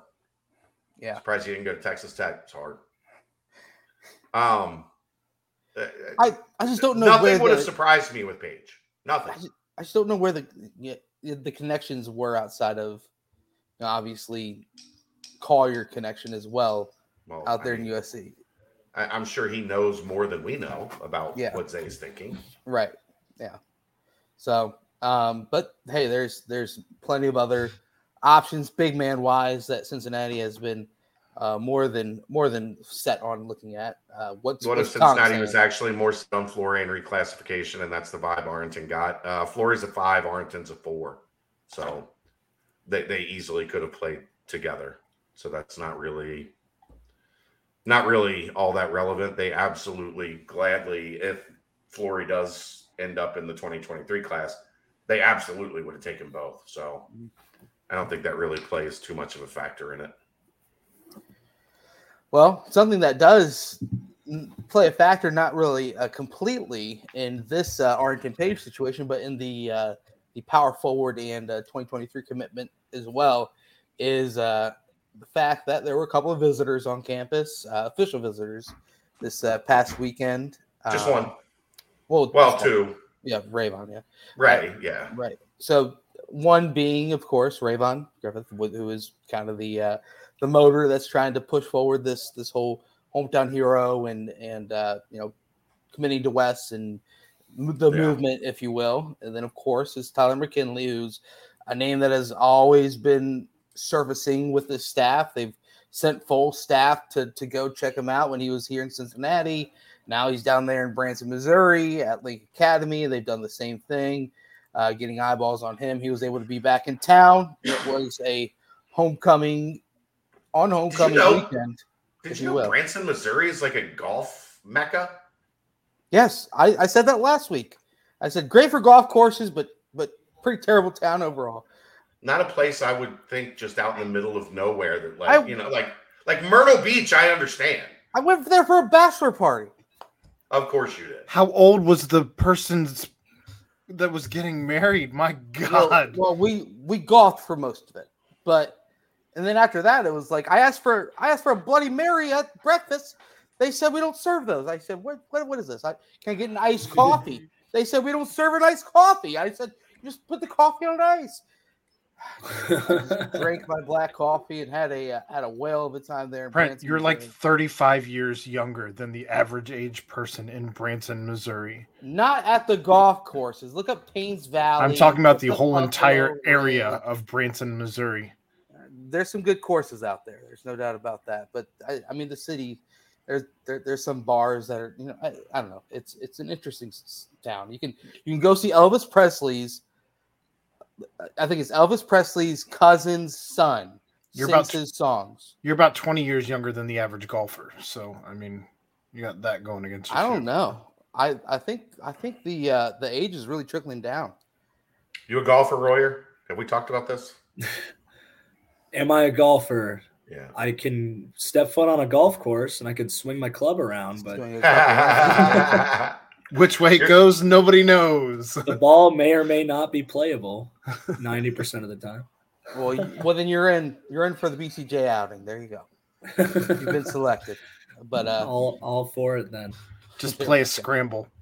yeah, There we oh, go. I like that idea. Best ball. There we go. Uh, so he was in town, obviously, Chad, and a very strategic homecoming for two guys who have who have gone to prep schools but reside from Cincinnati. And uh, all reports, it looks like you've gotten some word back that the visit, of course, went really well. Um, anything more on that front with McKinley and his recruitment?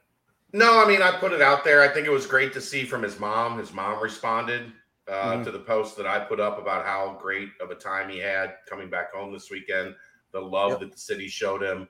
Um, I know they made his mom feel really welcome and and Mhm. and very much a part of his recruitment and and Cincinnati being involved. Um, so everything went exceptionally well from what I can tell with Tyler. Uh, and like I said, that is um, that's having some communication with Tyler as well. So um, we'll see. I mean, he's a 2024, so it's a ways off. But all you can do is keep plugging away and put put a good your best foot forward any chance you can get. Him and Ray have been close for a long time. He considers Ray kind of like a big brother. They were hanging out um, at the tailgate. They were hanging out at the game. Uh, they spent a lot of time together over the weekend. So um, they're doing everything they possibly can do to put their best foot forward with Tyler McKinley uh, to get him. And he's very close with his mom.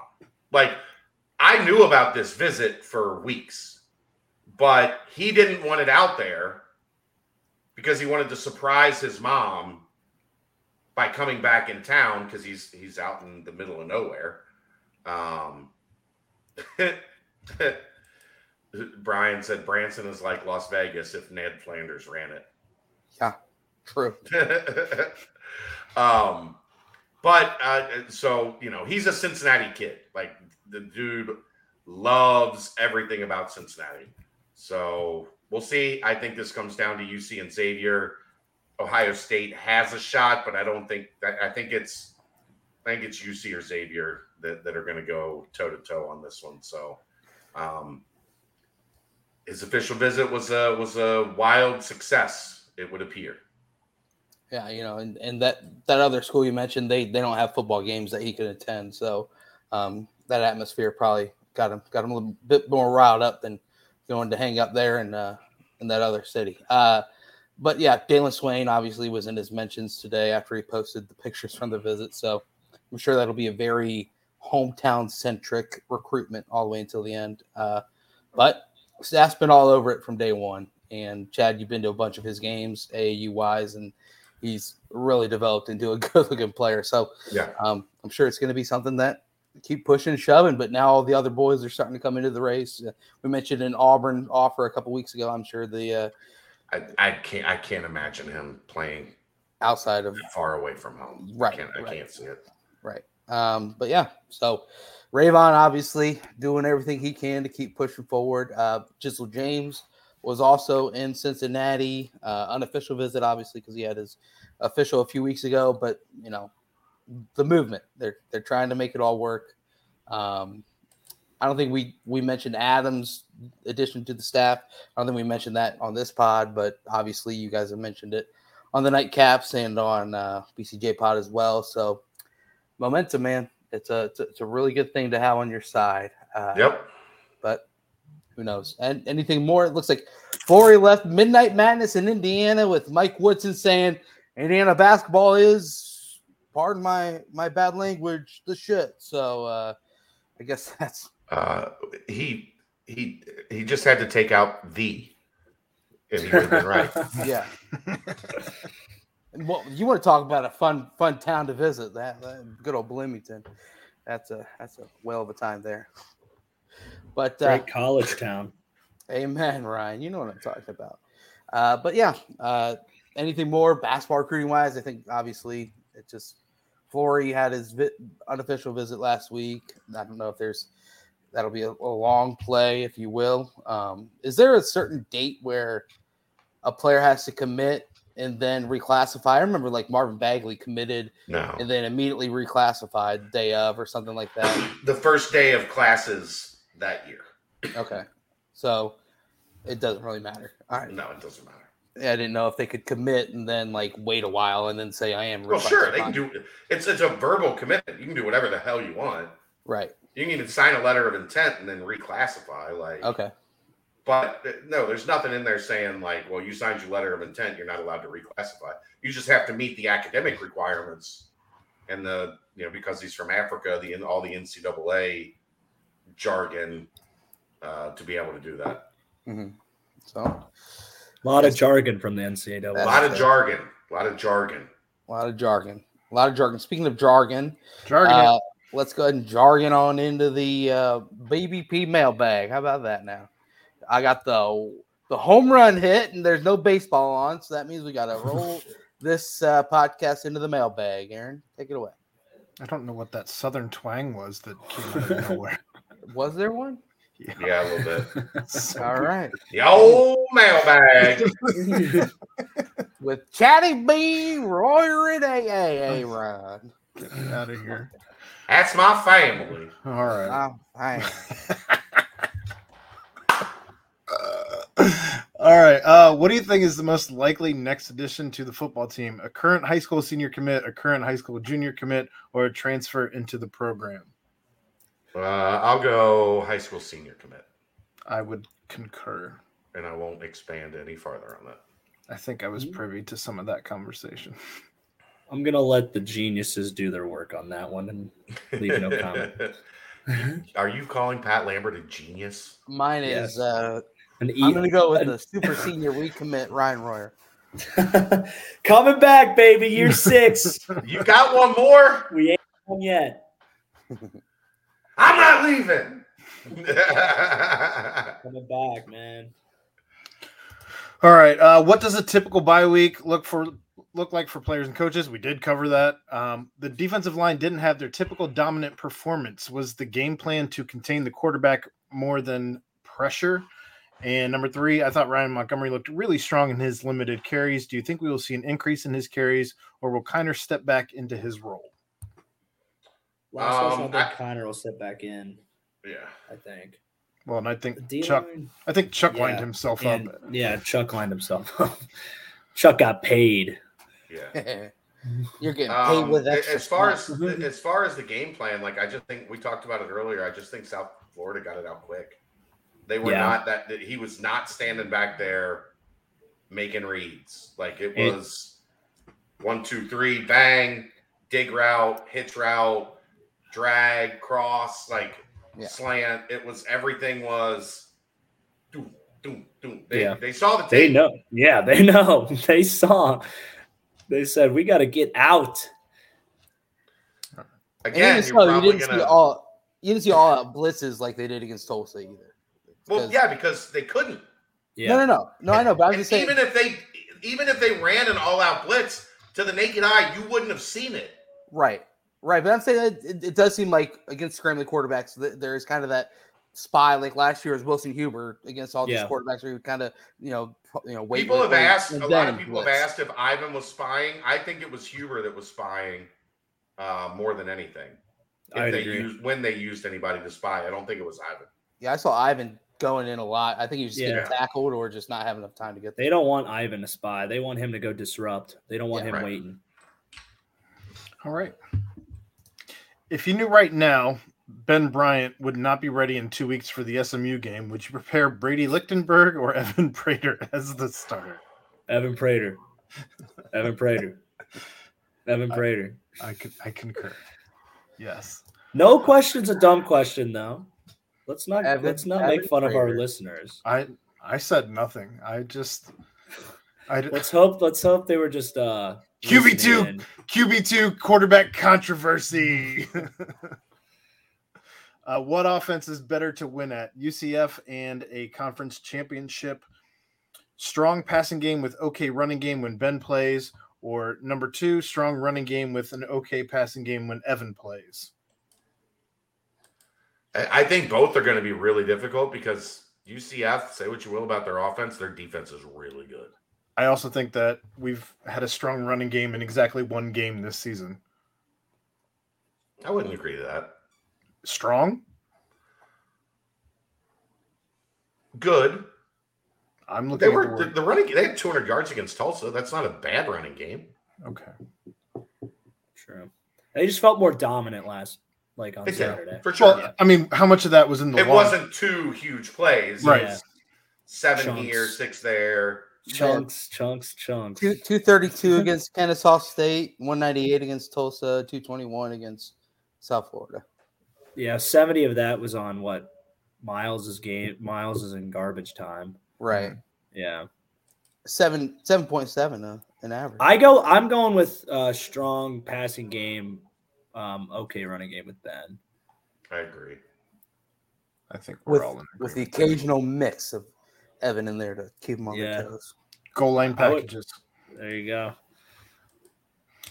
Are we using the tight end to block because of the O line? I don't understand why they're not utilized more in the passing game. I, I think there was a great thread on the tight ends on the board that you should go check out that talked about how their percentage of usage is right in line with like Travis Kelce's usage in the NFL and uh, Georgia's usage of their tight ends uh, when many consider, um, you know, Man how child, they have freak, the best freak show. that they have the best tight end room in the country. The, the usage for Cincinnati is right in, in line with that. I think that they're using their tight ends, uh, you know, in terms of targets at about 21%. Tre Tucker's at 28, 9%. Tyler Scott's at 28%. You're going to throw the ball less to Tyler Scott and Trey Tucker the way they've been getting open? No. No. Good mix, I'd And- say. yeah, there's a good mix. Like that's that's I think Ryan the, the part that when we talk about all the weapons, well, guess what? Distribution of those weapons gets very difficult Yep. when you have a really good bound a field wide receiver, a really good slot wide receiver. You've got a couple good running backs. You've got two NFL tight ends. Your boundary guys are getting are getting better. You know what we didn't talk about? Jaden Thompson making half of that team piss down their leg, yeah, that as was Coach B would say. Like, uh, er, er, er, er, Yeah, Yep. stop, start, go, stop, start. It was like a like a playground, like, like yeah, they were trying to get the flag off of him. That was incredible Yeah. what he did on Yeah. that touchdown run. yeah. He shows how talented he is. That he's Yeah. kind and he's. It's hard to be like have that show when you know you're you're in the shadows of all that other stuff, all those other. And you playmakers. got Martner Yeah, you got and more. Chris Scott. yeah, Like spreading the ball around is very difficult. Do I wish they would would maybe get find some more targets in the red zone or in close for the tight ends? Yes. But I have very little issue with how they're using I mean, most of these games you're talking about eight, nine guys catching passes. Mhm. That's hard. This is not a team that's throwing 50 passes a game. yeah, It's And, you know, they're very having- balanced. They're having success with with some wide with some running back screens as well. I mean, you saw against Arkansas, Chuck busted along when they got called back. You saw Ryan Montgomery's long one in this past game. It, there's not only the wide receivers and the tight ends, but the running backs are also getting involved as well. I know we don't have this stat, but John White asks in the chat, uh, "What's the third down tight end target percentage?" And I, I, I have no idea. right, I, and I know you don't know that, but I think it's an interesting question. I think it's not bad because I I think I remember Lenny catching a couple of big third down conversions. I I mean it's it's there's just so many mouths to feed, and it's not like the tight ends are used as tight ends on every single play. A lot of times they're also split out in that you know K position, if you will, as well. So it's kind of you know they act as wide receivers on top of just being a tight end. I wouldn't be surprised if you see a little. uh We've ran like kind of like almost like a throwback screen to Lenny and Josh. Sometimes we've had some success with it in the past. I mean, I don't know. I don't know if that was more of Denbrock's call, Denbrock's play, but it's worked for us. So I'd like to see that. Mhm. They normally get a good chunk on those little uh, delay screens to the tight end. All right. Uh, halfway through the season, who on this roster is positioning themselves to get drafted next year? That are that weren't. Should we go by who weren't supposed to get drafted or who were supposed to and still going We- to do it? Are we talking this upcoming draft? We think, or yeah, this upcoming draft, like the the draft in the spring, I guess. Josh and Lenny, we talk about them a lot. Ben, Yeah. Ben, send himself up. Tyler Scott, Tyler giving him Scott, a yeah. chance. Ivan. Um, Ivan, yes, Ivan. Deshawn. Does Pace, Pace can get Pace can go right? Deshawn, yeah, yeah. I think he's I think he's had a little bit. I don't want to say disappointing, but like he hasn't been as good as he was last year to this point. So I don't know that I would say his draft stock is up at this point. Yeah. What Yeah. about Briggs? Um, Briggs, I think, you know, as a as a nose in the NFL, like I think he Mhm. gives Yeah. you a lot of what you would look for. Um, And then people are highlighting Dontay Corleone, saying, "Let's keep an eye on this young cat." Well, that's a redshirt freshman, so he can't. Yeah. in the draft. I know, but I'm saying he's helping out his draft spot. Royer, did you see my tweet today? Which one? Pro football, Pro Football Focus, uh, number one ranked defensive player in the country, Ivan Pace. Ivan Pace. Number four, Dontay Corleone. Oh, let's go. That's Let's from the go. PFF grading system where they grade every snap, what you do, how effective you are.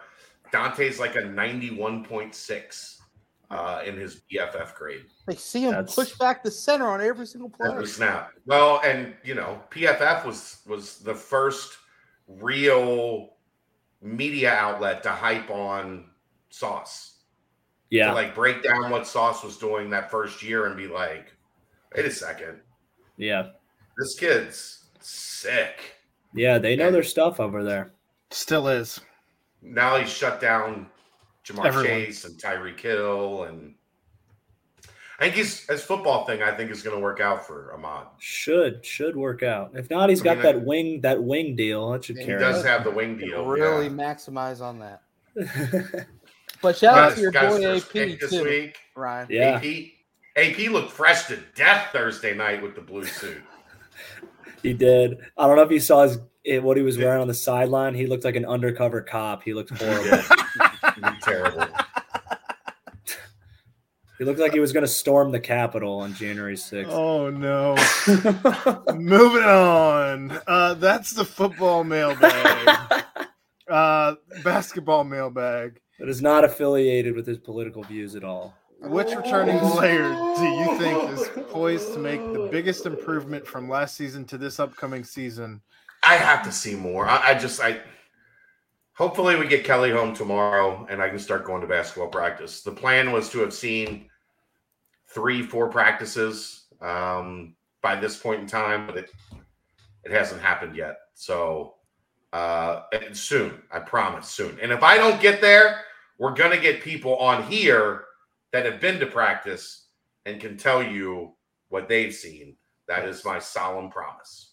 I have one comment on my way walking through to the uh, Bearcats Go Pro event. There was a guy staying after practice to work on his two uh, ball hand ball handling drill. Uh-huh. So whoever that guy was, that'd be my what do he look like? tall, Tall and white, tall and black, tall and black. Hmm. Skinny. handling. Nolley. How tall we talking? He was thin. He wasn't like he was a thinner, kind of lengthy guy, kind long legs, hair? long arm. Uh, shorter hair, kind of like um, not like a fade. He had he had a little. It was like not like an. I don't It's know. like little little twists. Twists. No, it was just like it was like um a. It was it was like. I don't know how Aaron, pull up the team picture. I'm thinking. I'm thinking it's Landers. I'm thinking Josh Reed or Landers. That that's kind of the. I I can only see like his the side of him and like the the back. Um, He was putting the work in though. I was like, May- hell yeah, let's go. maybe. Uh, maybe Skillings. No, Skillings has got kind of the the puffy fro. Yeah, but he's he's, he's taller than I than I. would- Yeah, but I mean, he doesn't fit the the hair description. We're playing My- like that. Um, guess who? Guess who? it's ki- it's Yeah. not like long hair. It's not it's not twisted or anything. It's just kind of like not like a. It'd be like my hair, but if I was black. Maybe maybe So I don't know that length. I guess I don't know how I'm- to describe Light, it. light skin, dark skin, medium skin. Oh God, you guys are really putting me. this is just. Aaron's about Um, to put up a picture of the team. I'm now profiling this guy. I Go think. Uh, go Bearcats I'm, MBB. I'm who? trying to throw you. I'm trying to throw you a bone here. All right, who you got? Um, it's hard to see. Can I expand this myself? If anything, it would be either the guy next to Newman or Phinisee. He's not very tall. Oh man, or oh, or the guy behind uh number two in the back. Ody. Ody. Yeah, I think that's who it was. Yeah, Yeah, Ody. Um, my pick is uh, Viktor Lakhin as returning sh- players. good shit, Ody. Keep it up. There we go. There you go. Ody's a hard worker, so that that lines up. That lines up. What else we got? We already. Um, I, I don't know. I yeah, I don't I, know yet. am just I'm I'm gonna say John Newman. Uh, how are I we like that. feeling? How are we feeling about the shooting on this year's team? Uh, uncertain. I would say it's probably improved. Probably improved would would match up with uncertain. I think. Yep. Well, Different words to say the same thing. I would just think the addition of Landers Nolley opens up everything. should yeah, it should it should give Jeremiah more open looks. if all you would goes hope- according to plan. You would hope Mika Adams Woods bounces back and shoots a little better than he did last year. Freshman year, Julius, Mika Adams yeah, shooting wise. yeah. Cautiously optimistic that it'll be better. How's that? Uh, if Page committed to us, would we still recruit McKinley? Seeing they're both fours. Also, do you think this 23 class still needs a three point lights out shooter? Well, as we know, Page committed elsewhere. Well, and McKinley's 24, so He was always going to continue. it doesn't matter. Um, a lights out three point shooter. It- It depends. Uh, I think they could use a transfer that you know has three That point ability, shooting yeah. as a plus on his resume for sure. All right. But some of that depends on Josh and Dan. Like if Josh and Dan can really shoot, Mhm. you're not as as desperate for it. Can you provide any insight on what recruits typically do when they come for a visit? Certain restaurants or attractions that are used most often? if this is basketball specific, like I know they they typically will have a night where uh, the players go to Top Golf and then the parents go out with the staff. A lot of times they go to Prime. Um, they bounce around to some other spots around the city. Um, you know, it's a lot of on campus watching practice, um, meeting with the the academic team and what you want your major to be, and then meeting with the head coach uh, in his office, uh, going out to dinner on that second night. Like I said, you know, the team goes to Top Golf, the families go out to a nice, expensive dinner. Um, the Royer, you didn't you didn't get an official visit, did you? No. Have you been a host? I've hosted a lot of recruits Not in my officially. backyard. Right. We covered that, I think, last week, Chad. Well, I'm just like, have you been a like? Have you done any Oh like official visit? no, I haven't like officially hosted someone where I go like bring them to the dinner and stuff like that. Um, and I was not given an official visit either. So Coach Vic owes me one because he was cheap and didn't want to treat his best recruit the right way. So, I know football now. They go to Fick's House generally on that first night. Yeah, Um, they got that big barn now. Yeah, Mhm. and then the second Balling night, out. they'll, the second night they'll go out somewhere uh, nice. But a lot And of I'll tell you about the third night, the third secret night. That's just for the locals. The other kids fly. The other kids fly home. The out of town kids fly home. The locals They get the special treatment. they get Royer's backyard with Mike Warren. Yes. Uh, that's the basketball mailbag. Uh, moving on to the banks. Uh, true or false? If Joe Burrow does not miss two weeks of training camp with an appendectomy, the Bengals are no worse than four and one, maybe five and zero. That's not the Bengals' problem. I'm going to say that's false. False. Uh, Brent. False. All right, very good. True or false? If Zac Taylor plays any of the starters, particularly the O line, even one game in the preseason, we are no worse than four and one, maybe five and zero. I'm gonna say true. False. False. False. All right, thanks, Brent. Uh, they were or fal- still they were still going to play Micah Parsons and and T.J. Watt in week one and two, right? yeah, but they might actually know each other's names. had had shaken hands before. They knew Parson and, and Watts names because it's on the back of their jersey from when they were sacking Joe All right. Burrow. Good. good job. if someone else besides true or false, if someone else besides Zac Taylor is calling the plays, we are no worse than four and one, maybe five no. A thousand percent true. Who else is on the staff that can call plays? Um, The offensive Who else? coordinator, yeah. Who is it? Joe Brian Burrow. Callahan. Okay, Brian Callahan. but is he Where's Zac Joe Taylor's Brady? guy Where's though? Joe Brady? Yeah, he's he's Zac's guy. Where's Joe Brady? Go get Joe Brady. Yeah. They need Bill Belichick. Joe Brady was the guy that was the offensive coordinator at For LSU, LSU. for the national championship year. Okay, That's that's the Joe Burrow whisperer. Is it- Go Yeah. get him. Isn't Yeah. Brady the guy that went wild in the for the Bills in the Yeah, he's In the no, booth? uh, No, was that- No, that was or- uh or was the that old, their OC? That was the old Florida quarterback. Yeah, Uh, Ken. Uh, I can't remember his last name. Anyway, I'd have to ask my roommates. They they're Bills Mafia. Uh, good good evening, gents. Chad, do you have a second to go over the AAC review show for 2023? Taylor's ready to to do Aaron's commit edit once you're ready to announce the show. Brent, if you have anything to do with this, I swear to God. Um, rapid fire, Destin, Florida, or Fort Myers? I've never been to Fort Myers, so I have to go Destin. I've been to both. I'm going Fort Myers, you won't be able to go to for a while, probably. Be a minute. Right. Be a Yeah. minute. Reed says, "Remember when Zac Taylor called plays at UC and they didn't score a touchdown for 13 straight quarters?" yes, I had to write about that. I had That to, season seeing- was horrible. to Seeing it play about out in that. real time. Yeah, Uh, favorite Nick at Night show?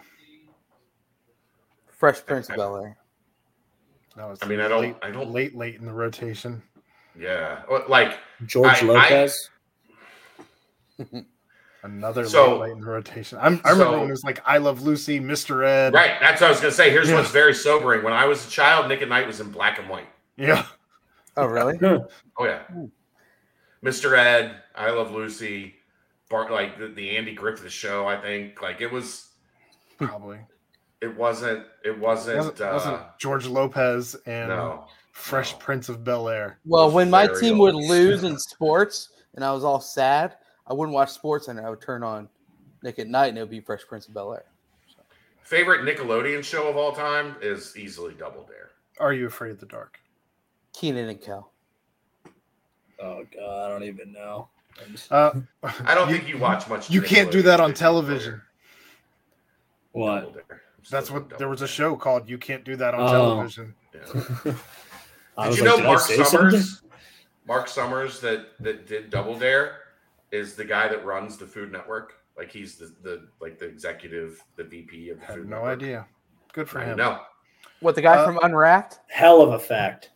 What is worse for your mental health, being held captive by a sa- sadomasochist or reading the game threads?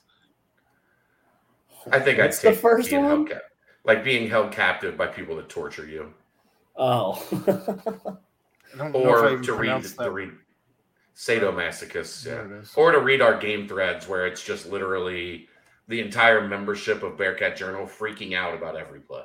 The, the basketball game ones are even worse sometimes. Oh, the basketball ones are Those, the football. The football ones. There's at least a a delay. modicum of like no. There's a modicum of like, you know, don't completely freak out. The basketball ones, people lose their shit. Well, I mean, worse for your mental health, being held captive. At some point, you develop Stockholm syndrome, right? So at some Yeah. point, it gets better. The game Yeah. threads never get better. No, I've been doing this for 16 years. They've never gotten better. They've only gotten worse. They need to do, they need to do a study on you, Chad, your brain during the game thread analysis. Oh man, I don't read. I generally don't really read it. I just make sure nobody's being like a complete asshole. But other than that, maybe what I should do is make Aaron be the moderator for the game threads, like No, no, while he's up at the press box. no shot. Um, you don't you don't pay me enough. There's I barely the pay me world. enough. Uh, I barely pay me enough. P.S. Thanks for all the content you guys put out, including you and you, Aaron, and I look forward to seeing your excellent work in 2023. During Um, the AAC review. yeah, no, Is, is he not doing anything in 20 the rest of 2022? Come on. No, Stay- he's he's just stay with- hinting at. at Oh, the Aaron. AAC, which, which is totally funded, by the way. It's going to be the AAC review brought to you by Brent Young, and this it'll be question is presented hilarious. by Brent Young to Aaron. There you go. All right, question for Chad. After Saturday's football game, Coach Fick gave you a hug on camera before he hugged his wife. Can you comment on your new rivalry with Amy, Amy Fickell? Hashtag. I have no rivalry with Amy Fickell, and the next time I see her, I will apologize profusely because I was just trying to be funny about how many kids he has to hug when he comes off the field. I was just trying to make a joke, and I did not realize that the next person he was going to hug was Amy, and that I stepped in the middle of that until I saw the video. Not the person And, you want uh, to piss off, Chad. I'm Wonder sorry. Woman herself. I, I I'm sorry that that was not my intention. Um, then I'll never do it again. My bad. She'll kill you if you do it again. You know. I know, right? She Like, puts on this could see- nice, this nice. She even she even gave Stiletto like to a- the neck. she even gave one of these when I gave him a hug. I did though.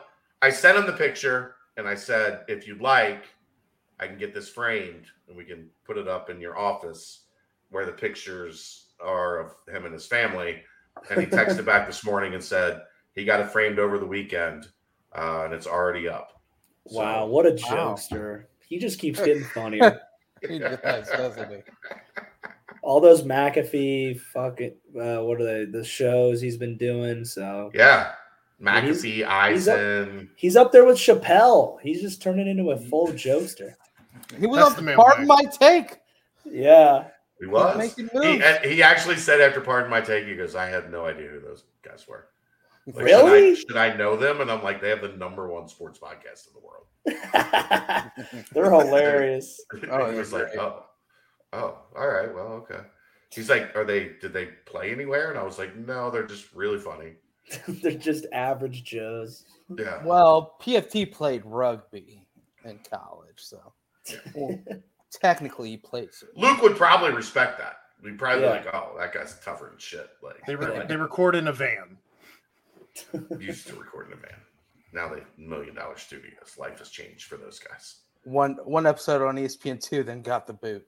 How about that? hey, hey, we up next. We up next. Ooh, I like that positive thinking.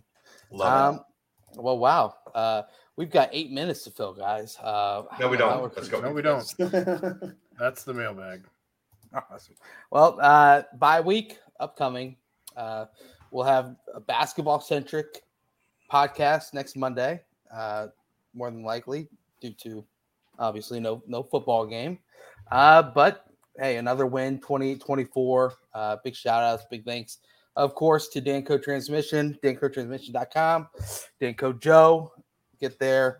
Shout out, you know, Chatty B, AA, AA, A- A- Aaron, Ryan Royer as well. Uh, I, I just had a. I just had a. I- I don't know if this kid's any good or what. A, a random 2025 basketball recruit Okay. show up in my DMs and just DM me. Jesus loves you. I like this. I like where Good this is person. going. Okay. Spreading thanks, the bro. love of the Lord. That's a I- big shout I- out. I appreciate. it. I appreciate it. So That's Jesus. Jesus, big big listener of the bounce. Thank you. I he's Praise always God. he's always watching. Always watching. Uh but hey, yet again, a big shout out, big thank you to everyone involved and for my guys, partners in crimes, Chad Brendel, Aaron Smith, Ryan Royer. Yet again, I am Brent Young, a fantastic BBP presented by BearcatJournal.com. See it.